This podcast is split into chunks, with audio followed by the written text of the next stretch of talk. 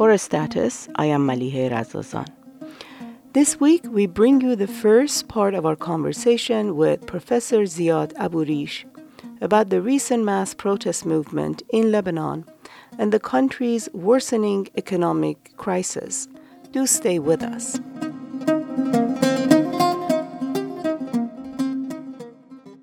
Lebanon is facing its worst economic crisis in decades. The crisis has resulted in dwindling foreign currency reserves and double digit inflation.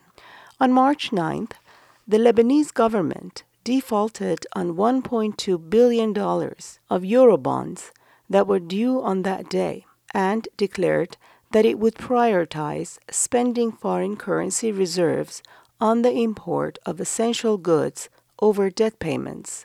It is the first default for one of the world's most heavily indebted countries with a massive debt burden of more than $90 billion, equivalent to nearly 170% of the country's gross domestic product. The ongoing economic crisis also sparked a widespread political unrest in October of last year. To understand the worsening economic conditions and the historic protest movement in Lebanon, Shahram Aghamir spoke with Ziad Abu-Rish.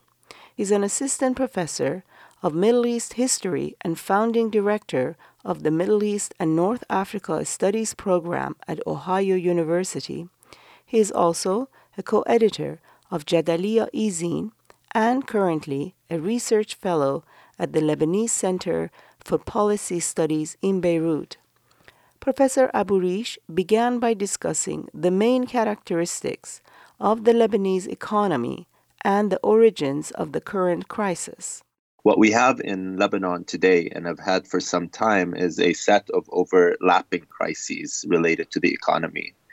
On the one hand, we have a fiscal crisis where the state budget has been running an annual deficit and is simply unable to maintain expenditures at its current revenue levels. And this has been a heated subject of debate that we might be able to go into in detail later. We also have a foreign currency crisis in Lebanon where there is a shortage of foreign currency, particularly dollars, which is very important given that Lebanon, for several decades, has been a dual currency economy in which you could use dollars, US dollars in particular, and Lebanese liras interchangeable. And I believe these are the two crises that have received the largest amount of media attention recently. But I think it's also important to understand their intersections with two other crises. The first is a broader developmental crisis where the Lebanese economy has experienced sluggish growth rates the last several years, uh, where there is a major trade imbalance between imports and exports, and in which the productive sectors of Lebanon, namely manufacturing and agriculture, have played a backseat role to the less productive sector of the service economy. And finally, we have to talk about, of course, the infrastructural crises. Lebanon currently features uh, dilapidated and decaying infrastructure related to public utilities such as electricity, water, and telephone service, but also in terms of waste management. And we can think of all of these crises primarily as a function of an economic development model that privileged the service sector, that privileged the private sector, and that privileged wealth generation among a very small percentage of the population at the expense of the majority of population living in Lebanon, which continues to experience rising levels of unemployment, rising levels of poverty, and decreasing levels of purchasing power. And one of the key things to keep in mind when thinking about these overlapping crises is that they are largely occurring in the dual context of the decades long post war reconstruction projects and programs of Lebanon after it exited from its 15 year civil war, combined with adopting the types of policies that we have come to identify as neoliberal policies. And I think it's really important to also zoom in on the everyday manifestations of these crises. People are finding it harder and harder to make ends meet each day. It's a country that manufactures very little but imports quite a bit. And so when you have a foreign currency shortage, you have the prices of imports rising. There are current serious constraints on people's abilities to secure uh, medical supplies, food at a affordable level. There are fuel shortages because of the inability of the country to import fuel at the levels needed given its foreign currency crisis. So I think it's really important that we not just use these kind of grand uh, labels of fiscal crisis, foreign currency crisis, developmental crisis, and infrastructural crises, but to really think about how the daily grind of getting by for the majority of the population in Lebanon, whether Lebanese citizens, domestic migrant workers, workers, refugee populations, or others has become extremely more difficult as time has gone by. Prior to the default, the Lebanese government had been consulting with the International Monetary Fund, signaling that it would seek a bailout if all political factions could reach a consensus. Since such a deal would have meant a debt restructuring and a devaluation of Lebanese currency and austerity measures, would it be reasonable to say that the government's decision to default is actually intended to appease the population and prevent the resurgence of anti austerity mass protest? I think that's a great question. And uh, many of us are still trying to understand some of the decision making processes that went into the announcement that Lebanon would default on its uh, March 2020 maturities of Eurobonds.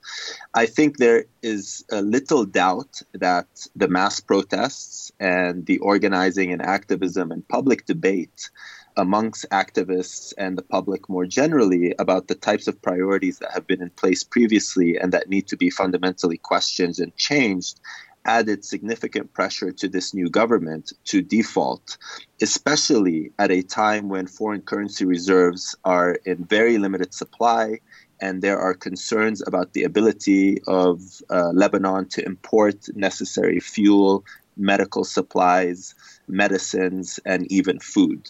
So I do think that there is a degree to which the government understood that not defaulting on this uh, Eurobond maturity in March would have angered and stoked the flames of protests once again in Lebanon.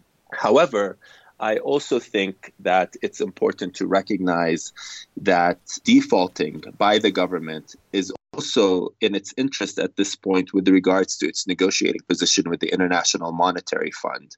And this is perhaps something we could talk about a little bit more later on. By defaulting, the Lebanese government has signaled to the international community and to the International Monetary Fund and the World Bank and major powers around the world that it is in dire need of new sources of revenue in the forms of loans and grants, something the country has been extremely dependent on since the end of the Civil War, but something that has significantly dried up in the last several years, which is in part a piece of the puzzle related to the culmination in the current overlapping crises that we see. Tell us more about this strategy pursued by the Lebanese government. Do you think we are en route to another Argentina? What Argentina did in terms of defaulting on its loans? It's not clear to me, and I think it's not clear to most critical analysts of Lebanon that the decision to default is part of any overall plan to help restructure the economy, let alone the debt burden in Lebanon. So while the government has made the decision to default on the March maturities, it has not made any statements about what it plans to do with other maturities in the future, nor has it actually indicated a willingness and a plan to fundamentally rethink the type of economic development model that has been underway in Lebanon, including whether it plans to take the banking sector head on with regards to its conduct with the deposits of many people in Lebanon, Lebanese and non Lebanese together. So I think that's perhaps for me the most indicative part that uh, we should be concerned about the future economically. Now, whether it moves into an Argentina situation, a Greece situation, a Cyprus situation, I think that is going to depend on the strategy of the government, which is not clear to us yet. It's going to depend on the ability of activists and protesters to shape public debate and to pressure the government. And it's going to depend on external powers and financiers and how they think they can engage with what's happening in Lebanon. So I think it's a little early to say, but all indications are that this is a significant decision. And as you pointed out, this is the first time in Lebanon's history that it defaults on such loans. And we should point out, Shahram, that Eurobonds represent the overwhelming majority of the type of foreign public debt in Lebanon, as opposed to multilateral or bilateral debt that many other economies feature. So while we're not clear on what the strategy is, there is no doubt that this was a significant decision. Does the government have any uh, leverage with respect to the political stability of the country and the question over the stability of the country when it tries to negotiate with these foreign actors uh, in terms of financing its loans and getting credits and loans? Absolutely. I think that there is no doubt that the set of grievances that have been circulating and voiced by different sectors of the populations in Lebanon have included the various economic crises that are related to the dwindling of revenue flows into the country. But I think this is a government strategy in its attempt to kind of reshape the demands as being exclusively about the current economic crisis rather than fundamentally about the nature of the political economy of Lebanon, which includes the ruling political parties, their relationship to the economic crises. And so, what we see happening is that the current government is trying to signal I believe, to the outside world and to potential lenders and sources of foreign aid that should uh, funds be forthcoming, not only would it be able to uphold its promises with regards to foreign debt, but that it would also be able to somehow deliver on the political stability that has been lacking in Lebanon. Hmm. But I do think that that is a faulty assumption because the protest movements that erupted around mid October have been about the fundamental nature of both political and economic power in Lebanon. And as I said, nothing in the public statements of the new government in Lebanon indicate any rethinking of the economy or any rethinking, frankly, of the political system. Let's talk about the mass protests that erupted in October 2019 and shook Lebanon for months they emerge in the wake of uh, massive wildfires in several areas in the country that expose the inability of the Lebanese state to cope with the impact of the climate crisis. And they occurred following a government decision to impose taxes on fuel, tobacco, and online calling applications or apps. Can you talk about these triggers and, more importantly, the socioeconomic grievances and the roots of the discontent. Absolutely. And I think the examples you give of the wildfires and the attempted uh, imposition of new types of taxes or raising uh, existing taxes speaks to the kind of multiple crises. The massive wildfires and the inability of the Lebanese government to deal with them is a direct result of the type of infrastructural crises that is ongoing in Lebanon. As you know, or you might not know, one of the main reasons the Lebanese government was unable to properly respond to the wildfires is that helicopters that should have been used in helping put out the wildfires uh, had not been given proper maintenance despite uh, Lebanon purchasing them in recent years. And so they sat there idly while people's homes and properties burned and local neighborhoods were displaced. Similarly, with regards to the decision to impose higher taxes on fuel and tobacco tobacco, and online calling apps, as you can see, these are types of consumption taxes. These are what we call indirect taxes that are going to unfairly burden the average income generator in Lebanon as opposed to some kind of meaningful uh, income tax system, which is completely lacking in Lebanon. They're um, regressive taxes. Yes, they're indirect taxes, but even if we look at the income tax system in Lebanon, that's a regressive income tax. So we yes. have to think of both the regressive income tax and the fact that Lebanon primarily relies on indirect taxes. So, in all this discussion about the fiscal crisis and the need to generate more revenues, you know, the government started contemplating taxing uh, online calling apps, especially the WhatsApp application, which is why some people incorrectly called this the WhatsApp revolution. Now, the issue of the WhatsApp tax, as, as it commonly came to be called, was certainly a trigger. It was the kind of a straw that broke the camel's back. But if we look at the last several years in Lebanon, we could see that there were a series of different types of protests addressing the kind of infrastructural, fiscal, foreign currency, and developmental crises, whether it was the form of labor mobilizations, whether it was in the form of uh, gas station owners and employees going on strike for their inability to import fuel, whether it was the garbage protests of 2015. So I think it's really important to realize that uh, Lebanon reached a breaking point and that the protests that emerged were initially quite spontaneous. They brought together people of various socioeconomic classes and in fact, I would say that initially the protests were far more uh, comprised of members of the popular classes than they were of, say, the middle class and classes beyond that. Fast forward from October 2019 to today, how would you assess the protest movement today in terms of its strength and its tactics?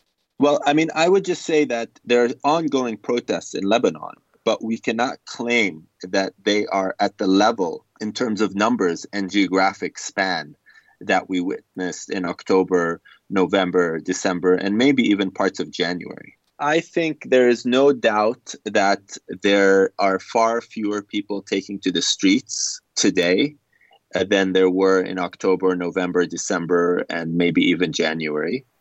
Of course, uh, March 8th, International Women's Day, was a day that various groups coalesced around to try and turn out and reclaim the streets in a much more forceful way. But due to concerns about the Corona 2019 virus, many activist groups decided to postpone the protests and not take uh, you know people's health by gathering in such large numbers although people did turn out into the streets nevertheless. So we just don't know what that would have looked like had the concerns around the corona epidemic uh, not been in place. So i think to start with we can say that the protests are far smaller and maybe less geographically diffuse than they were in the early months, and that we have far less direct uh, actions going on in terms of street closures and these types of activities that we saw again in the early months than we do now. That being said, there have been a number of groups that have coalesced, created themselves, become more institutionalized, and have really carried the grievances forward um, around very particular issues, whether it's professional associations, whether it's the banking sector, or, or other matters. So I think it's fair to say that the protests continue, but we can't speak of the mass protests anymore for now that we were able to speak of the first several months. But we can talk about a protest movement, right? I mean, it's something continuous. You can trace it back to October. These are not events that are random. Absolutely. I don't think it would be acceptable analytically nor ethically for that matter, to think of the Lebanese uprising as a very discrete uh, event in time that we can say is now over. We can talk about the shifting balance of power between the regime in Lebanon and the protesters. We can talk about the changing landscapes of tactics. We could talk about the differential numbers of people turning out and why that might be the case. But the protest movement is certainly ongoing And the evidence of that is quite clearly the most recent decision to default on the March maturities for Eurobonds. I mean, that is a direct result of protests that have happened and that are in many ways ongoing. There has been a wide spectrum of slogans chanted by the protesters, and the protests appear to be targeting a range of issues from austerity to the country's sectarian political system. What can you tell us about those slogans, and can we confidently say what the protesters' key demands have been? Absolutely. I think perhaps the slogan that best captured the spirit uh, and the demands of the different groups was all of them means all of them, which in Arabic was chanted as killon yani killon in the Lebanese dialect. And what they meant by that is all of the political parties, all of the members of the political class in Lebanon are a problem and they need to go. Now, in terms of concrete demands, I think early on we can say that they definitely coalesced in agreement around the need for the resignation of Saad al Hariri and his cabinet, and the desire for a new independent cabinet to be formed to carry out a set of reforms that would lead the country out of its political and economic crises. Now, if we want to get into more specific demands, there is where we might see certain differences between different groups. So, for example, there were a significant number of groups, and this demand did become popularized to a certain extent that people were calling for an end to the sectarian system. And by an end to the sectarian system, they meant both the allotment of political office on the basis of sectarian affiliation whether it's parliamentary seats, whether it's the fact that the president uh, has to be a member of the Maronite sect and the prime minister has to be a member of the Sunni sect and the speaker of parliament has to be a member of the Shia sect and so on and so forth.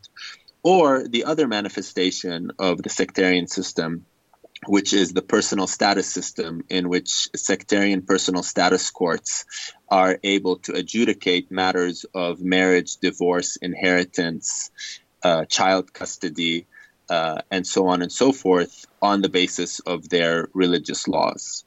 Other groups had introduced grievances related to the treatment of non Lebanese, whether they were domestic migrant workers or refugees, sometimes framed in terms of the rights of non citizens in Lebanon, and other times framed as an anti racist campaign. This was a big part of the demands of different feminist activists and groups and LGBTQ activists in Lebanon. And so, of course, we saw the demand for uh, the empowerment and the implementation of genuine equality uh, between men and women and the uh, need to reform the penal system and other aspects that criminalize or demonize non heterosexual identifying individuals in Lebanon. So you can see the, the huge gamut of demands. And depending on where you were looking at and who you were talking to, you could have heard any combination of these demands. But I think while some differences did exist, the reality is that the mass protests created a space and an umbrella under which all of those demands could be contained and in which they coalesced around the idea that the current status quo in Lebanon, both the political status quo and the economic status quo, in terms of who's in power, who makes decisions, who has privileges, who has rights, and who does not, had to be fundamentally upended. And in mm. that sense, they were in agreement on that front. But of course, the challenge of all protest movements and activist groups when working in coalition whether formal coalition or informal coalition, is well, what does that actually look like on the ground, and how would we prioritize that listing?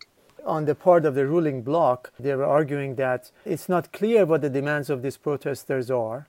They don't have defined demands, they don't have defined program, so it's very difficult to meet those demands. I think the claim by members of the political class that it's difficult to deliver on the demands of the protesters, either because there's no clear leadership to negotiate with, or the demands are so diffuse that we're not really clear what the demands are, are basically stalling tactics and a strategy to avoid responsibility. I think the demands were fundamentally clear. People wanted an end to corruption. People wanted political accountability and transparency. And people wanted uh, socioeconomic justice. And almost every aspect of the Lebanese state's policies since the end of the civil war this is without even talking about before the civil war, have been attempts to prioritize and privilege a small segment of the population at the expense of the larger segment of the population. So I think that's really important to put out up front. Many of the demands that have been voiced are not demands that came out of nowhere. They are part of ongoing mobilizations and campaigns by different communities, by different activist groups, and by different institutions in Lebanon, whether we're talking about an end to the personal status system, an end to the confessional system, whether we're talking about the ability of Lebanese women to pass on citizenship uh, to their children when married to non Lebanese, or for that matter, when not married at all, the ability of domestic migrant workers to have uh, fundamental decency and human rights protected rather than the current kafala system. The problem wasn't that we didn't know what the demands were or that people in government didn't know what the demands were. The problem were that those demands, whichever ones you looked at, struck at the heart of the privilege and power of those people in government. And they were unwilling to accept those demands and see to them unless forced to do so, such as the case of the resignation of Prime Minister Saad al Hariri and his cabinet, such as the decision to default on the March maturities of the Eurobonds, and we could talk about a few other cases for that matter. Just to be clear, when we are talking about the sectarian political structures, we are referring to Lebanon's French colonial legacy and the system that was put in place in the post colonial period. It was a confessional system and there was a sectarian political structure that was essentially entrenched following the 1975 1990 civil war. I'm talking about, on the one hand, the fact that parliamentary seats and other uh, political offices are divided up along sectarian quotas. And you are right that this was introduced during the French colonial period between 1920 and 1943. But it was very much accepted and carried on and perpetuated by the political elite that inherited the state after independence, as well as the political elite that overthrew the post independence elite during the Civil War and presided over the post war transition from 1990 until today in 2020. We are also talking about the fact that the office of the president has traditionally uh, been allocated to a member of the Maronite sect, and the office of the prime minister to a member of the Sunni sect, and the office of Speaker of Parliament to a member of the Shia sect. Now, I should be clear that some of these arrangements are actually consecrated in the constitution and other laws within the Lebanese legal system. But other practices, such as the fact that the president has to be a Maronite, are more uh, common practice than they are law. There is nothing in any legal document that states that the president has to be a Maronite. So, just to show you the degree to which these practices are institutionalized and reproduced by the political elite, that we can reach a level where people talk about every aspect of the sectarian political system as if it's all part of the legal architecture of the Lebanese state. And while a significant part of the legal architecture of the Lebanese state helps produce the political sectarian system, there are simply other repertoires and practices that are reproduced independent of legal claims that are also perpetuating the system.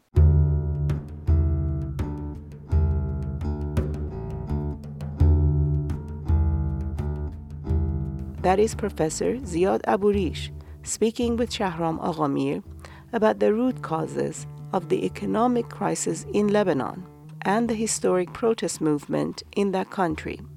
We'll hear more after a break. For a status, I am Malihe Razazan.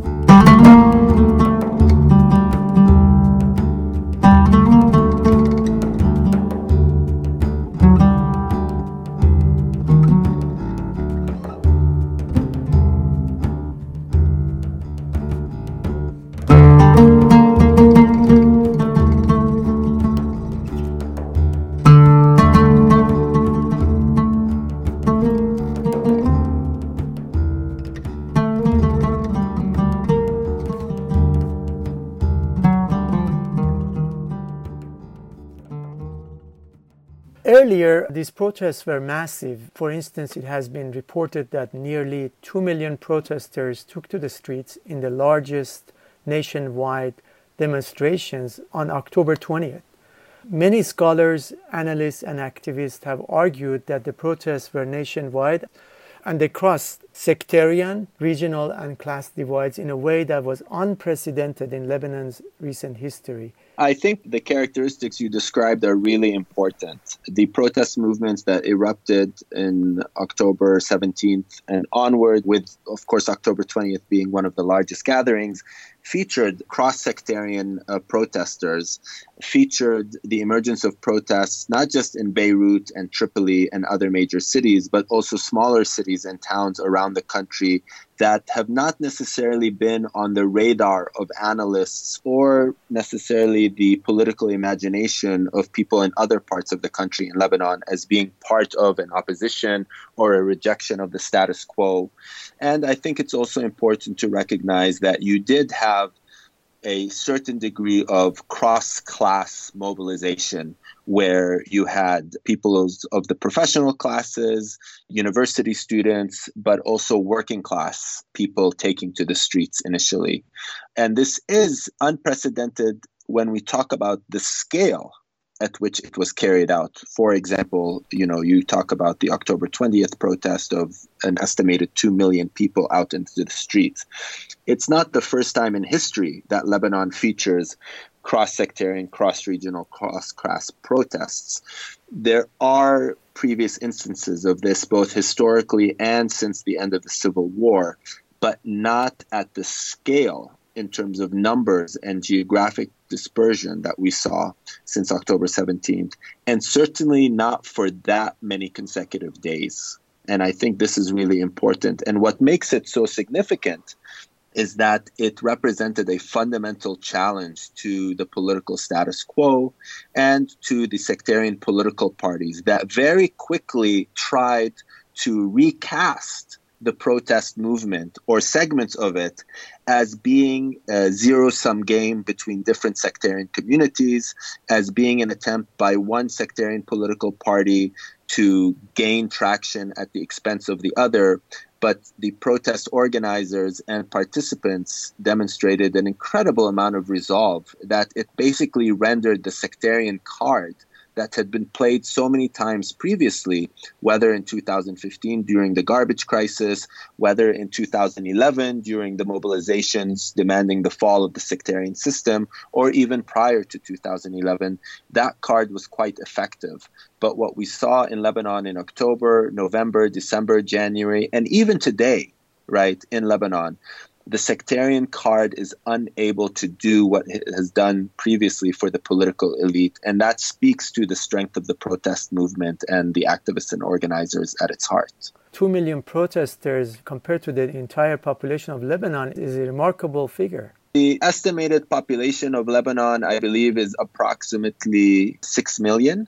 So when you say 2 million people were out in the streets, you're basically saying that one out of every three people was out on the streets protesting. I want you to imagine if one out of every three people in the office, or one out of every three people in the class, or one every, out of every three people in the home, or the gym, or the supermarket were a protester ratio when you think about it in those terms. That right? would mean more uh, than 100 million people in the United States would be pouring into streets proportionally, we can say that the type of protests we've seen in Lebanon, the United States has never seen, if we want to talk proportionally. And that is no easy feat in a country that experiences incredible class divides, incredible geographic divides, incredible political divides, divides that are produced and reproduced by the political class, but nevertheless have an important effect.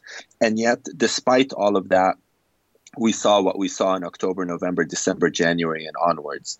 So it, it's quite remarkable. This upheaval against this sectarian political structure obviously it resembles what has been happening in Iraq almost at the same time. You did talk a little bit about the makeup of the protesters. Which classes and social groups have been participating in the uh, walkouts, rallies, marches, and different forms of civil disobedience in Lebanon? protests? I think it's important to recognize that people from most walks of life have at one time or another participated in the protests in Lebanon since October 17th. It's difficult to actually identify all the social groups because in some ways some social groups identified themselves as such. So for example university professors university students high school students members of certain professional groups such as lawyers engineers doctors nurses and so on and so forth have self-identified collectively when joining the protests. You don't have a group coming out and saying here's the working class, we've shown up. And that has made it difficult to ascertain what has been the role of the popular classes in the protests in Lebanon. But I think it's also important to realize that the social composition of protests in Lebanon have shifted. Whereas I think most people would agree that the initial impetus on October 17th to take to the streets was largely driven by members of the popular classes members of the classes that were going to be most affected and devastated by the imposition of the so called WhatsApp tax, for whom the dilapidated and inaccessible communication infrastructure in Lebanon, adding a WhatsApp tax would have increased the burden tremendously for them to be able to maintain the types of social communities and networking that they do maintain. You're talking about the working class urban poor and lower middle class. Yes, but as the protests continued, we saw a shift, at least in the groups of people that were able to garner media attention. And those groups tended to be more of the middle class and social groups approximating the middle class.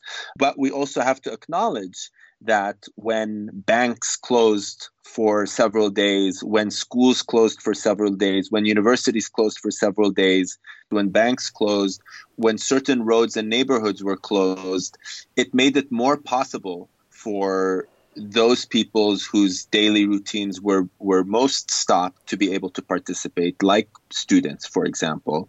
But in other cases, the cost of participating in the protest remained high for people who were members of, say, the working class that still had to report to work the next day.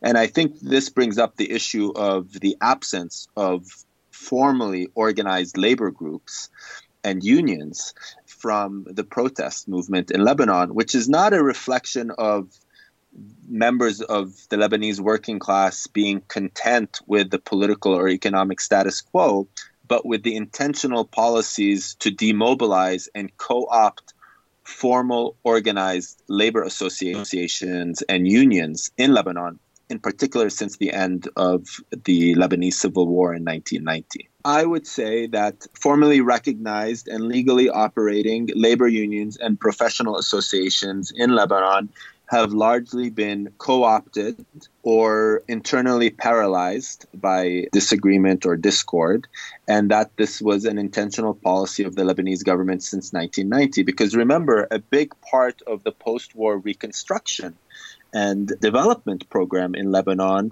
was the privatization of large sectors of the economy, the unraveling of what few state commitments existed to social safety nets, and that implementing such uh, policies really required breaking the back of organized labor, which for quite some time in the Civil War maintained an important progressive role in maintaining or enhancing their income or social safety net when possible. And this is why today, one of the outcomes or one of the arenas in which the uprising in Lebanon has manifested has actually been in struggles to reclaim various professional associations and in struggles to reclaim certain labor unions. So, for example, prior to the uprising, there was the election in the Beirut Bar Association or the lawyer syndicates, in which a progressive independent candidate won. And currently, there is a huge struggle raging in the Order of Engineers in Lebanon uh, by independents and progressives to reclaim that professional association. We've seen that journalists have become quite frustrated, either resigning or being fired for the kind of critical coverage they were providing for the protesters, and are now calling for the creation of an independent uh, journalist syndicates because the organized and officially recognized journalist syndicate did not come out with a single statement to criticize the attacks on media personnel by police in Lebanon, yet came out to condemn the protesters attacking the infrastructures of the banking sector, just to show you the kind of co-optation that's at play in Lebanon with regards to professional associations when the leading and the only journalist syndicate does not make a single statement in defense of the multiple journalists and camera persons that were attacked or arrested or otherwise harassed but yet comes out to the defense of banks and the banking sector. Since you mentioned that, would you like to say more about what you think of the media coverage during the protest in Lebanon? Well, I think the existing media infrastructure in Lebanon, initial stage of the protest, was quite reticent to provide adequate coverage. Uh, with a few exceptions. And here we're talking about television stations, of course. But as the protests grew and it became simply common sense that there is a protest, it's legitimate, and that the uh, political elites are the illegitimate ones, we started to see more coverage given to them. But of course, there were attempts by newspapers and uh, television stations controlled by different political groups to attempt to misrepresent the protests, to demonize the protests, or to justify the violence against protesters, which is part of the larger set of forces that have led a number of journalists to either be fired or resign from their positions and to start calling for the formation of more independent groups and institutions related to the media. Now, while we have not seen this really happen at the level of television stations, we know, for example, that there was an attempt to create a monthly or, or bi monthly uh, newspaper called October 17th, which is the date of the start of the revolution in Lebanon we know that there is a new uh, long form investigative journalism website called The Public Source that publishes its articles in English and Arabic and has actually created a platform to encourage people to leak information from the centers of political and economic power in the country. We saw other social media and internet groups come together to help share information about what was happening in the protests. So on the one hand, the existing media landscape has remained the same in terms of those groups that were pre existing to the uprising. On the other hand, we see that new institutions and new uh, connections and networks have come t- together to create some really impressive constellations of knowledge producers and journalists in Lebanon. I just realized you used the word revolution. What are your thoughts on this notion that what started in Lebanon in October can be characterized as October Revolution, as opposed to a movement with a reformist agenda? Well, you know, I mean, that question has a lot of layers to it. First of all, do we call it a revolution? Do we call it an uprising? Do we call it a protest movement? And then, you know, what are the politics and the accuracies of using the term October Revolution, which, of course, is not a neutral or naive term. It's quite a deliberate term if we think of the October Revolution of 1917. So, you know, I, to be honest, was less interested in debating people about whether this is a revolution or not. I believe that many people who participated believed it was a revolution. I believe many people experienced it as a revolution personally for them and for their kind of networks. I think it was transformative in significant ways. And let's be clear the generalized major demand was the overthrow of the political system, which mm. is a revolutionary demand. So, on those levels, I think it's very hard to not take seriously the self ascription that it is a revolution. Sure. Now, how successful was it? Did the term revolution alienate some people? We could talk about those things. But we should also make a point that there's no denying that there certainly was a counter revolution to the mass uprising in, in Lebanon, which might also allow us to think of it more seriously as a, revolution. Uh, what about the 2 million Palestinian and Syrian refugees, as well as guest workers who live in Lebanon? What do we know about their participation in the protest movement?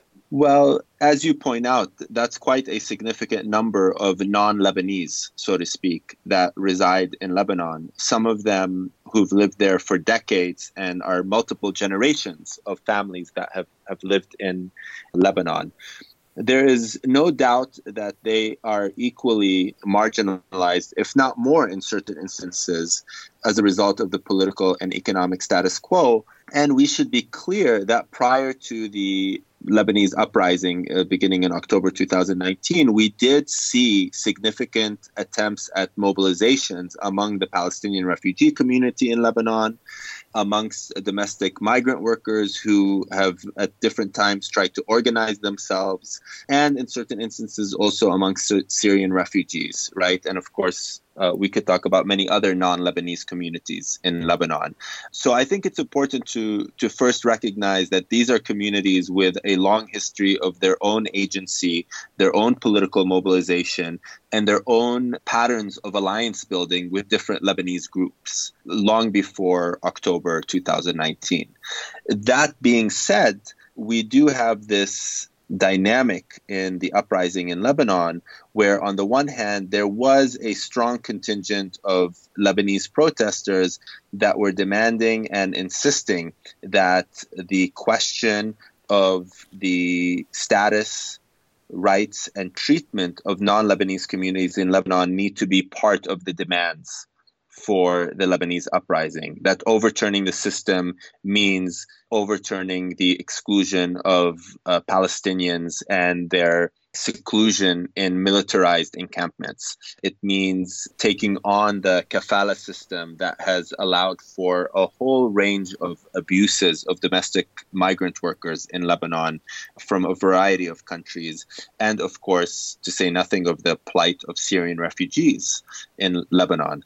On the other hand, there was a strong attempt by the regime in Lebanon to paint the uprising as uh, the result of external parties, of external agitators, and the attempt to paint certain individuals participating in the, in the protests as non Lebanese and therefore proof that uh, this protest is not a genuine expression of the people of Lebanon, but rather a function of foreign agent provocateurs, so to speak. So there was a difficulty in, I think, non Lebanese people who live in Lebanon finding space physical space among the protesters, especially when questions of state violence and the referral of protesters to military courts started to take place, the risks that that exposes non Lebanese to are far greater than the risks it exposes the Lebanese to. And so I think we had a complicated situation, but there's no doubt that there were Palestinians, Syrians, and members of the different domestic worker communities in Lebanon supportive, participating in one way or another of the protest movement and the uprising in Lebanon. Does that mean everybody of those communities did? No, but not everybody within the Lebanese citizenry did either. So I, I think we need to think about it in those terms. Let's shift to the ruling bloc in Lebanon. What are the forces forming the ruling bloc and what are their main pillars of power? Wow, that is a difficult question. And I should say that, you know, we're fortunate with the case of Lebanon to have an amazing repertoire and group of scholar activists, researchers, analysts who have long helped produce the knowledge that is being used to critique the status quo in Lebanon, to identify the types of things that you're asking about. And I want to give them credit for anything correct and good I say and take responsibility for anything that they disagree with. So, on the one hand, I think we can think of Lebanon and the political elites in Lebanon as being comprised primarily of the dominant political groups and militias that were left standing at the end of the civil war in Lebanon and that entered into the Ta'if agreement and the uh, post war process. And they were able to transform their relative positions within the civil war landscape into relative positions within the post war landscape and basically transform themselves from militias to political parties, from people who ran particular geographic and institutional fiefdoms in times of war to people who ran geographic and institutional fiefdoms in times of peace, so to speak. So it's not to say that we still have a militia economy in Lebanon. We don't. We, we have a, a peacetime economy, whatever that means. But that most of the pillars within the political establishment are a product of the Civil War, either at some point uh, throughout the Civil War or at the process that brought the Civil War to an end. And so I think that's really important, especially when we think of groups like the Lebanese Forces, the Amal movement, Hezbollah, the Free Patriotic Movement, and a number of, of other groups. But of the pillars of power in Lebanon, in terms of these political groups, we would miss an important component with regards to the economic dimensions, or let's say the economic foundations. And here, I think it's really important to think about the perpetuation of the banking sector throughout the Civil War and its merging with some of these political groups and its ability to underpin the post-war reconstruction process. So if, if we wanted to think about the current hierarchies of power in Lebanon, I think we would need to think about these uh, dominant political groups. They're not equal amongst each other, but they collectively are able to exclude new political formations from participating in the political process. And I think that's really important. And I think we can think of the intersection between this group and capital holders in Lebanon, some of which are members and people who were able to generate capital as part of these militias and these political organizations, but others of which have been able to enrich themselves through partnerships and alliance with them. So this is where I would bring in the banking sector. This is where I bring in some of the different merchant groups and, and trading groups in Lebanon, set up the kind of relationship between the political and economic nexus of power. The anti establishment protesters in Lebanon seem to have recognized clear limitations of street protest. Therefore, they initiated other forms of collective action. They blocked roads, staged massive strikes, and shut down schools and universities. Perhaps a lesson learned from their past protests as well as the uprisings in the region can you talk about these actions and their efficacy? I think you've listed them quite uh, effectively. You know, I think past experiences, with the exception of maybe the 2015 garbage protests, largely when it came down to opposition dynamics or attempts to challenge the status quo, largely took the shape of organizing permitted protests and marches and rallies. But I think the spontaneous nature of the uprising in October 17th onward really took the form of informal actions and direct actions such as roadblocks, strikes, and other such activities. And I think the immediate success of these activities in bringing business as usual to a complete stop. I mean, let's be clear the banks closed for longer during the initial phase of the protests in Lebanon in October and November than they ever had throughout the 15 year civil war in Lebanon. So when we talk about the emergence of new strategies and their efficacy to say no, there will not be business as usual, I think we really have to credit and acknowledge the accomplishments of the protesters. I think part of this is a result of learning but the spontaneous nature of the initial phase of the uprising should caution us against this simply being people who were sitting and studying what happened in Iraq, in Sudan, in Algeria in the recent months and, and year around which the Lebanon protests took place, or look back to 2011. Absolutely there were lessons learned from 2011 and lessons learned from 2015 by the way the garbage protests including lessons learned from the 2016 attempt to break into different municipal councils around the country in which independents and progressives and leftists try to run for elections in those municipalities. So, in terms of efficacy, I think they were quite effective initially.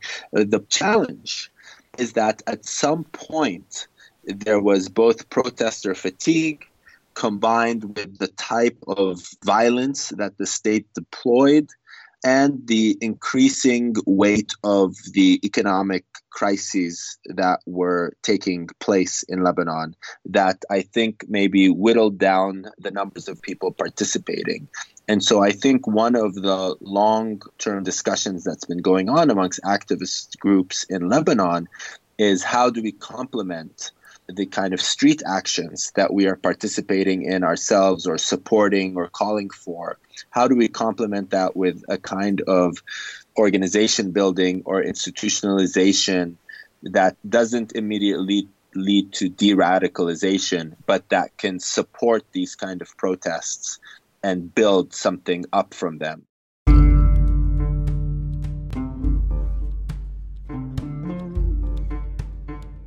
You just heard the first part of our interview with Ziad Abu-Rish. He's an assistant professor of Middle East history and founding director of the Middle East and North Africa Studies program at Ohio University.